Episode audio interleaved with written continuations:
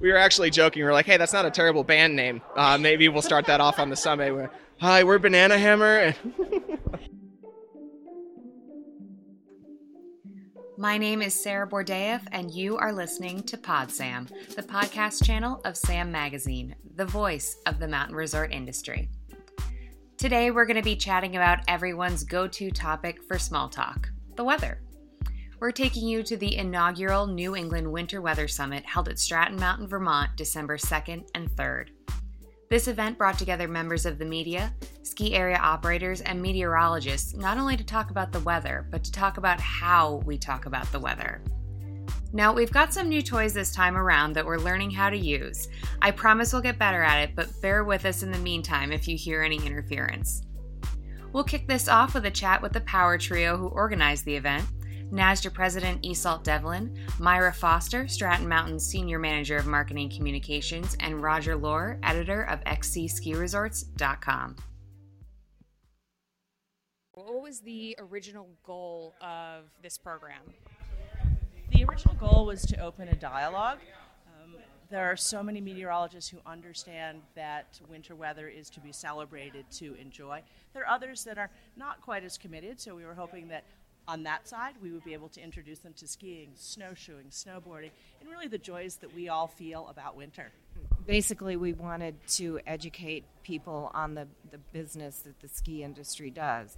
You know, how they, um, what the trends are in snowmaking, what the trends are in grooming, and how those um, technologies can help resorts recover from different weather events. And, you know, we hope that the media that was at the Weather Summit will write about these things and that the meteorologists will feel um, educated enough about it to speak on the air. And another element was we're really proud of what we do here in the mountains, here in Vermont and at Stratton, and it gave our snowmakers and groomers an opportunity to have a voice to explain what they do. And they really um, came off as heroic. There were so many questions, and I don't know that people really know the level of commitment and the work that they do to provide skiing from before Thanksgiving right through March.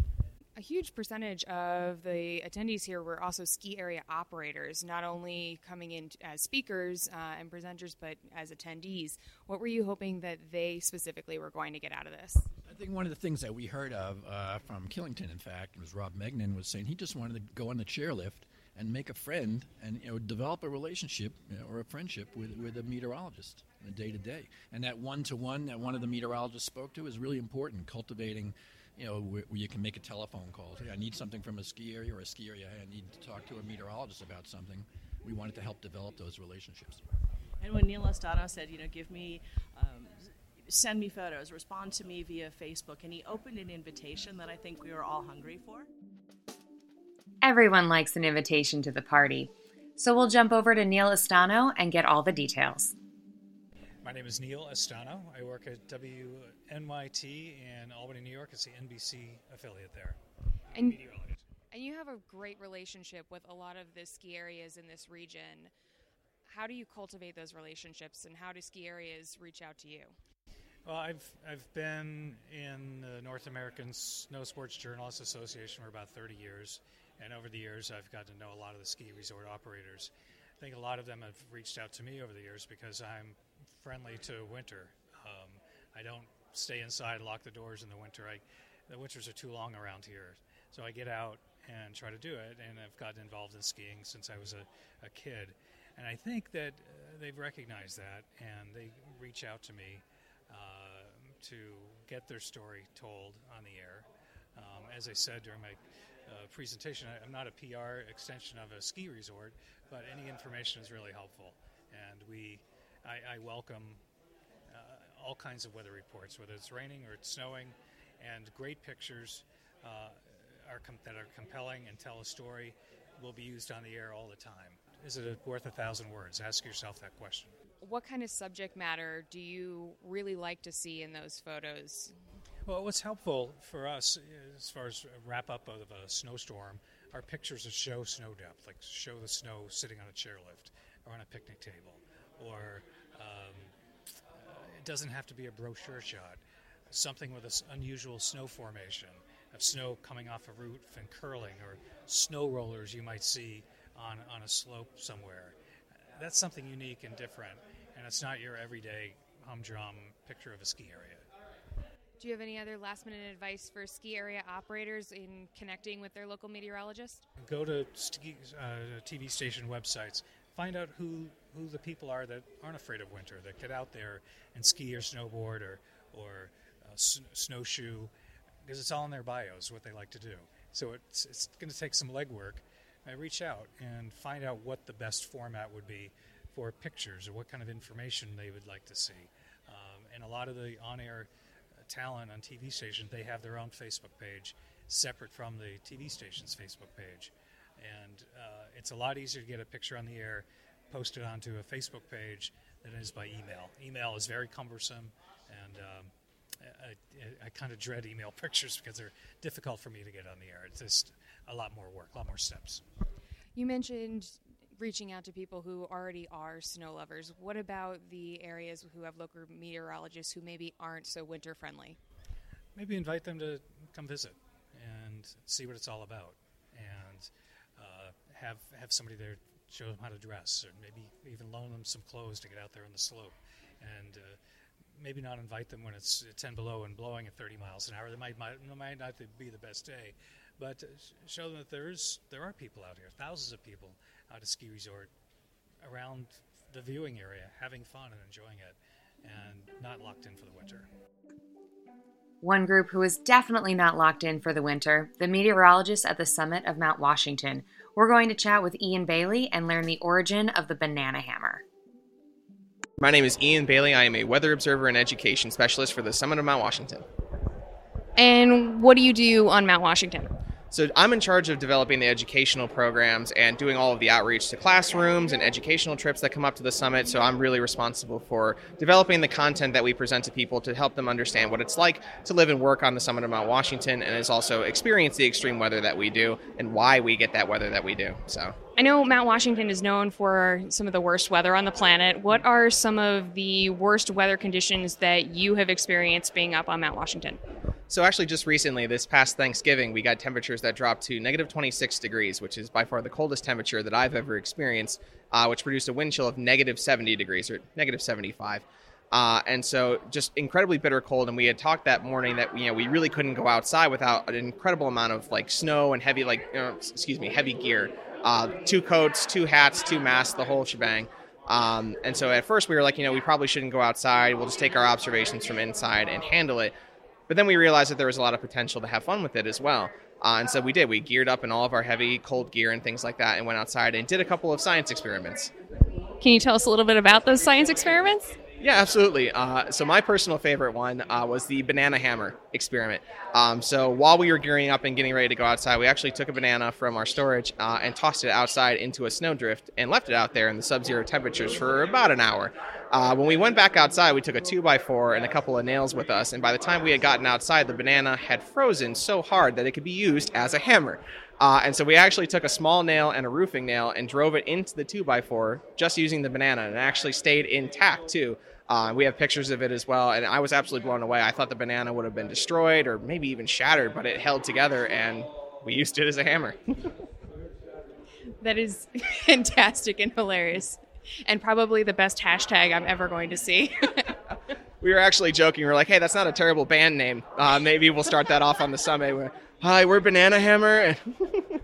Ladies and gentlemen, you've heard it here on Podsam, the origination of Banana Hammer. So, you guys go out in every type of temperature to the point where you can freeze a banana and use it as a hammer. How do you get prepared for that level of weather? So there is a lot of planning that goes into it. We actually look a couple of days in advance through our forecast models to see when that weather is coming in the first place. And there's a lot of discussion that goes into, you know, how, how are we going to do our hourly observations? So, you know, if it's going to be that cold outside, you, you can get frostbite in less than, you know, 60 seconds in freezing temperatures like that. So we need, you know, double jackets, double face masks, you know, all of the cold weather gear so that there's no exposed skin uh, so we can be outside in the cold temperatures to record the observations. And that's just temperature. With wind, it's completely different. You know, we can forecast 100 mile an hour winds about 48 hours in advance. Uh, and when we notice that it's getting up to that point, we actually make sure that we have the proper instrumentation on top of the tower. Uh, and also, you know, we still do go outside, and so we have to practice staying low to the deck uh, wearing the right gear that's not going to get caught in the wind so that we get blown over. And in the event that we do get blown over, how do we crawl our way back to the door, back to safety? And so there's a lot of training, there's a lot of practice that goes into it. Uh, and part of the job is being physically fit to be able to handle these conditions. So it's you know something that we have to deal with. So you guys deal with incredible wind, incredible temperatures. You know, we hear we're here at the Winter Weather Summit. We're talking to meteorologists and ski area operators. As someone who you know, deals with crazy weather, how do you communicate the level of preparedness that you deal with to people that come up to learn about the weather observation station and go to your museums and all that stuff? So we really try to drive that through our education in the sense we try to literally show people what these extreme conditions are like and how we prepare for this so they can relate to it. So if you tune into a live from the rock pile or a Facebook live where we actually show people and go outside in these crazy conditions, you can see the gear that we wear and you can see the different things that we do to withstand the cold temperatures or the high winds. Uh, our museum exhibits talk about all of these crazy conditions and you know talk about how you can prepare to go hiking and things like this. Uh, and then lastly, and when we do outreach programs, we tell people just to do your research. You know, look into the weather forecast and look into the conditions and make sure that you have the appropriate gear and we just try to spread awareness of the fact that you can and should go out and participate in winter sports and be out in these conditions but you need to be prepared and so through you know showing people what it's like and just trying to stress it through our forecasts and our, our media outreach uh, we're hoping that people can kind of get an understand of an understanding of what's going on uh, so they can go out and do this safely and for ski area operators who don't deal with quite the same level of weather that you guys do, but still need to communicate this same type of information to their clientele, do you have any advice to share with them? Absolutely. So just you know, be honest and true with the forecast that you're showing out there. Uh, and if you are showing extreme conditions, you know, don't tell people to go away. Don't pe- tell people to stay away. Just tell them to be prepared. You know, if it's going to be bitterly cold, make sure they're wearing their heavy winter gear. If you're going to have high winds, make sure that they're bringing goggles and just try to show them that it is okay. You just have to have the right gear, do the right work, and be prepared to enjoy the things that you're going to do outside. We're going to switch gears and get the resort perspective. Jump over to a conversation with Killington's Rob Megnin, Wachusett's Tom Myers, and Sam's own Dave Meeker. I'm Tom Myers, Director of Marketing, Wachusett Mountain Ski Area. I'm Rob Megnin, Director of Marketing Sales Reservations for Killington and Pico. Uh, so, what brings you guys to the Winter Weather Summit? Well, weather is our lifeblood, you know, and it's so important for the ski industry to have a dialogue with the meteorologists, not just to criticize them when they get their forecast wrong or when they complain about winter weather, but to help educate them and help get them to understand our business better. So it's really about just maintaining a consistent relationship and showing them that snow is not a four letter word. And, you know, there's a lot of people out in the world that hate winter and don't help perpetuate that feeling. You know, help educate them. Don't tell them it's too cold to go outside in the wintertime or when it's cold out. Tell them how to dress. Tell them how to go out and have fun. Tell them how to go out and exercise. So it's really just maintain an ongoing dialogue and communication.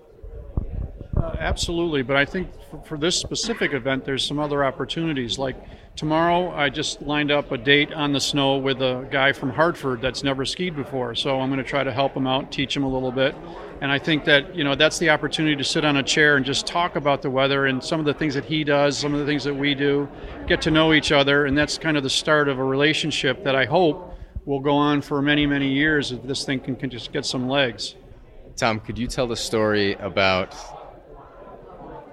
the time you were watching the news and this message came across the weather cast and, and you know your reaction to that? Years ago, an unnamed television station broadcast the weather during a cold spell, and in icicle letters on the weather map, printed the words "too cold to ski." And then, when they cut to commercial, proceeded to have a Wachusett Mountain Ski Area commercial. so, needless to say, that did not set well with us. We contacted that station we pulled a lot of advertising from that station. We put that station in the penalty box for probably three years and really tried to make a statement with not just their sales department, but with their meteorologists that it's not up to you to tell people it's too cold to ski. Tell them it's cold out. Tell them it's great weather for snowmaking. Tell them how to dress. But don't put the words in their mouth that make the decision for them. We're going to interrupt this conversation and check out the ad that Tom and his team created in response to that story. Obviously, this is just the audio, but if you want to watch it in all of its glory, you can check it out on Wachusett's YouTube channel. And this Arctic blast that moved in last night means it is going to be bitterly cold today. It's going to be tough to make it outside. In fact, too cold to ski. Hey guys, no skiing today. It's too oh. cold outside. Oh man. My forecast worked. I've got the whole place to myself. Man, if you listen to those weather people, you'd never go outside. It's true. Here's a tip for the day. If it's cold, don't ski naked. Is it really that cold? It is never too cold to ski. That's what I thought. Okay, that was fun. Now back to Rob and Tom. What advice would you both have for ski area operators who aren't here today about connecting with their local meteorologists to you know, encourage those relationships and get them to share those types of information and stories? Again, communication. Don't just call them when they get it wrong. Don't just call them when you want to complain because that's when they're going to shut down. You need to have a positive dialogue, positive level of communication so that they understand your business and when it's time to report the weather, they do it in a constructive way. That's what this event is all about. It's getting together and doing the networking that you need to do to understand them, they understand us. We can work together. And again, sitting on a chair with somebody and talking to them and understanding them and understanding what they say on air, it's a great opportunity. This is a start. It's about networking, and I just would hope that more industry people, as time goes on, will be more supportive of this. This is a great start. We've got quite a few people here, and it's great to see them all come out. Rob mentioned meeting a meteorologist who is not a skier or rider, so we pulled him aside to chat about forecasting. My name is Tim Levine, and I'm a meteorologist for Fox 61 News in Hartford, Connecticut. So, as a meteorologist down in Connecticut, what how do you prepare people for incoming weather? Well, it's always a challenge trying to determine what type of effects you're going to get from a storm because Connecticut is very special in having the ability to see not only a shoreline, a valley, but also hill based locations that are higher in elevation that typically tend to defy forecasts, especially when it comes to snowfall rates, snowfall ratios, as well as uh, type of precip that you'll that you'll see in borderline conditions. So for me, it's always about trying to help my viewer plan their day. So I try to take it from the approach of if I was them, what would I need? And when you're trying to prepare your viewership for any type of incoming weather, do you consider the impacts to local and regional business as part of that weather preparedness? Yeah, it's definitely a big deal too when it comes to local business because if I tell viewers that we're going to get a foot of snow but I'm not necessarily as confident. Every business reacts as well. So all of my forecasts come at a consequence. They come at a price. So I have to be confident when I go out there and I and I issue a forecast, especially when it comes to an extreme event like a major snowfall or a blizzard, because those businesses are going to react as as, as well. They don't want to put their employees in danger. They don't want to put themselves in danger. They don't want to put their business in danger or waste a day, you know, burning all of the lights, trying to keep everything open, spending all the money for that in order to see no business walk into their door. Because if it's a blizzard and it's a crippling one, no one's going to walk in the door that day. Everybody's going to be home, hunkered down. You know, everything that I say on air is going to affect how somebody views their planning for the next day. So you've come up here to Stratton Mountain in Vermont for the Winter Weather Summit. We've got a whole bunch of ski area operators here, a bunch of meteorologists and media what can we as the ski industry do to better communicate with meteorologists in places like Connecticut or uh, Arizona, wherever the main group of skiers are coming to these resorts? Well, one thing that I could say is also when you have the ability to create great snow conditions through snowmaking or through getting natural snow, broadcast that out. Let your media partners know because, especially as meteorologists, you know, we may not necessarily send somebody up there uh, with a reporter trying to get a story on it, but a meteorologist is most definitely going to say, hey, you know, the resorts are going to be great. If I was a Vermont meteorologist after we saw the natural snow that we've seen earlier this year, I'd be the first person to say, listen, ski, ski areas are opening early. Get out there. It, this is a great time. There's snowmaking. The conditions are just perfect for it. I came up here to learn the science of snowmaking, to learn the science of what you guys look for in order to create the perfect snow conditions and the perfect ski conditions for people that are coming up here to your resorts. That's on me so that I can tell a better story. On top of that, if you really want to help meteorologists out, observations are the way to go. Okay? If you have the ability to get something, you know, quick and dirty, automated observations, something that you can also report to the National Weather Service, it is helpful not only to the National Weather Service but to us because we work in tandem with the National Weather Service in order to get the weather message out. The more observations we have, the better we can do that, especially in extreme weather situations. I've heard a rumor that it's been a little while since you've been on snow. Oh, yes. Uh, about 20 years, in fact. I was a kid. It was bunny slopes at a golf course, but my dad bought me a cheap little snowboard, and I'm going to dust it off. Don't call it a Hall of Fame performance tomorrow, but I'm getting on the slopes in Stratton tomorrow. So. Preparedness is key, and I know the insurance guys agree. We're going to jump over to Tim Barnhorst from Mountain Guard. So, Tim, you and Mountain Guard are sponsoring the Winter Weather Summit. Can you tell us a little bit about why you and your company have gotten involved? Yeah, I think uh, I think as a company we need to kind of broaden our horizon and, and our support for the industry, and weather and forecasting and the interaction we have with customers.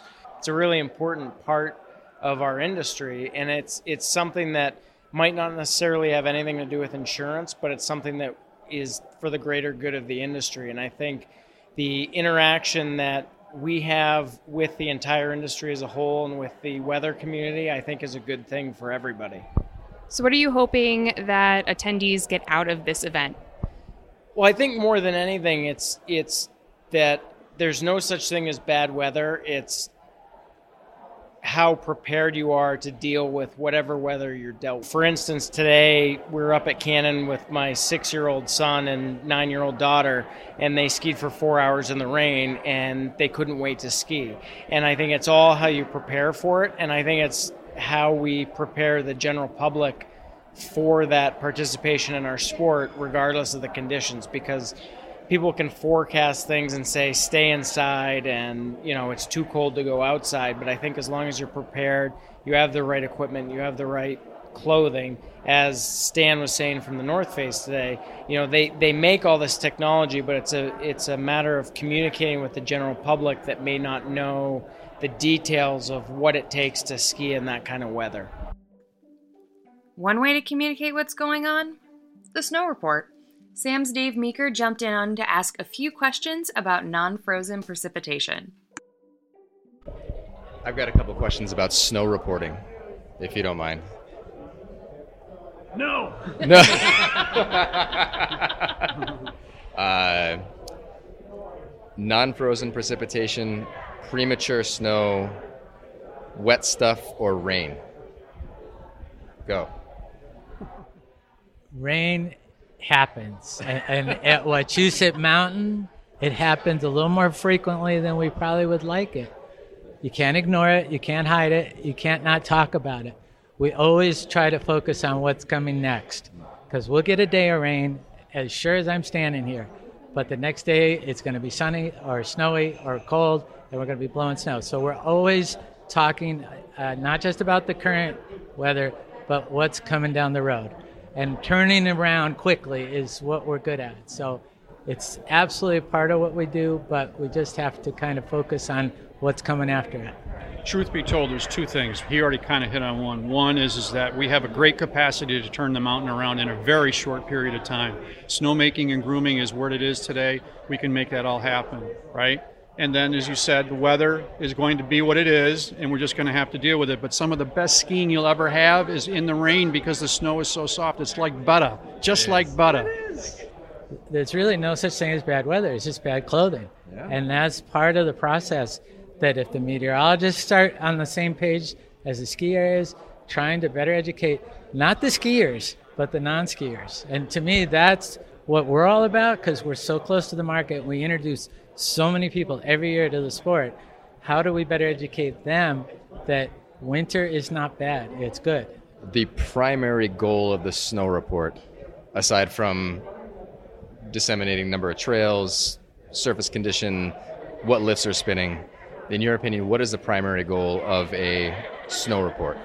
It's, I think it's changed radically in the last number of years with social media and the internet and all that. I mean, now it's about a narrative and then all of the other elements that you put along with it, like webcams and videos and, you know, broadcasts from the snow. It's changed a lot, but it's also just to describe really what's going on. So, like today, I went down from Killington down to Rutland. There's a different environment from a couple thousand feet, and it's really about trying to make sure that people understand that we do have a lot of snow up at a higher elevation, and there is a different environment, right? So we have to educate them, but we have to show them as well too now. So it's really kind of changed in the last number of years.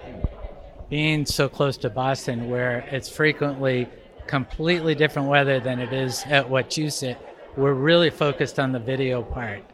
We committed five years ago to do a daily video just to visually show the conditions. We used to have a kid on the phones doing a recording which uh, gave the number trails, gave the number lifts, but that individual never actually even went out on the hill. And how can you sell such a visual sport without physically showing it in video? So we send them out. We actually call the team of snow reporters at Wachusett the SWAT team. And SWAT stands for skiing weather all the time. And that's how we present it every single day. The Snow Report is a key tool to communicate with your guests, and it's one that's rapidly evolving and changing with new technology, changing guest expectations. I'm going to pull Dave in to share his thoughts on the subject. Broadcast meteorologists and snow reporters have pretty much the same job, and that is to provide information that helps to prepare people for what it's going to be like outside. In the May 2018 issue of SAM, I wrote an article called Variable Conditions. Uh, it's all about snow reporting and how an accurate and timely daily snow report is critical to success, but not everybody is knocking it out of the park. And a big part of the article talks about honesty and becoming a trusted resource. If a guest doesn't trust the information that a mountain is providing, then how is that guest to know exactly what to expect? One thing that both meteorologists and snow reporters can't do nowadays is fib about what the conditions are going to be like.